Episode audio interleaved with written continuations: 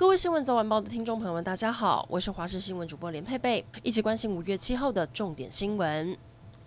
松山分局的黑衣人之乱引发轩然大波，台南市第五分局也差点被教班人员捣乱。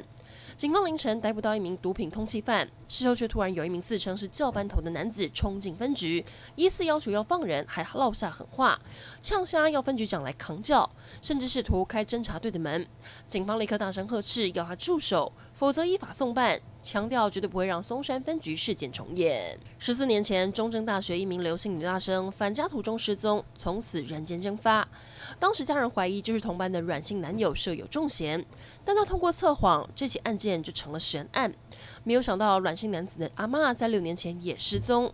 妹妹发现阿妈的存款被他盗领一空，于是报警。检警在他的住处搜索，发现屋内有疑似骨骸的物品，已经带回，正在鉴定中。目前台中地检署依涉犯杀害直系亲属且有逃亡串证灭证之余，向法院申请羁押获准，同时将扩大追查十四年前中正女大生的失踪案。中正大学这一名失踪的女大生消失到现在十四年，家人没有一天放弃过找寻。爸爸跟阿妈都说全家感情非常好。失踪前他还特地回家庆祝爸爸生日，没有想到回学校之后人就不见了，从有眼泪哭到没眼泪，但坚信女儿还活着，不放弃一丝希望。全球疫情发展，台湾诺富特饭店这边爆发群聚感染，华航开始执行清零作业，但因为管理疏失，恐怕面临百万元的罚款。不让病毒入侵，各国积极施打疫苗，但新冠疫苗好几种，哪款最好？答案是莫德纳疫苗，它被获选为最佳的新冠病毒疫苗。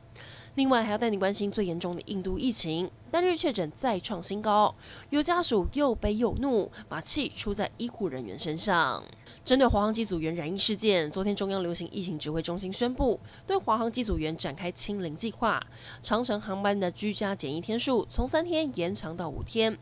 不过，为了避免航班受到影响，机组员在九天自主健康管理期间还是可以派飞。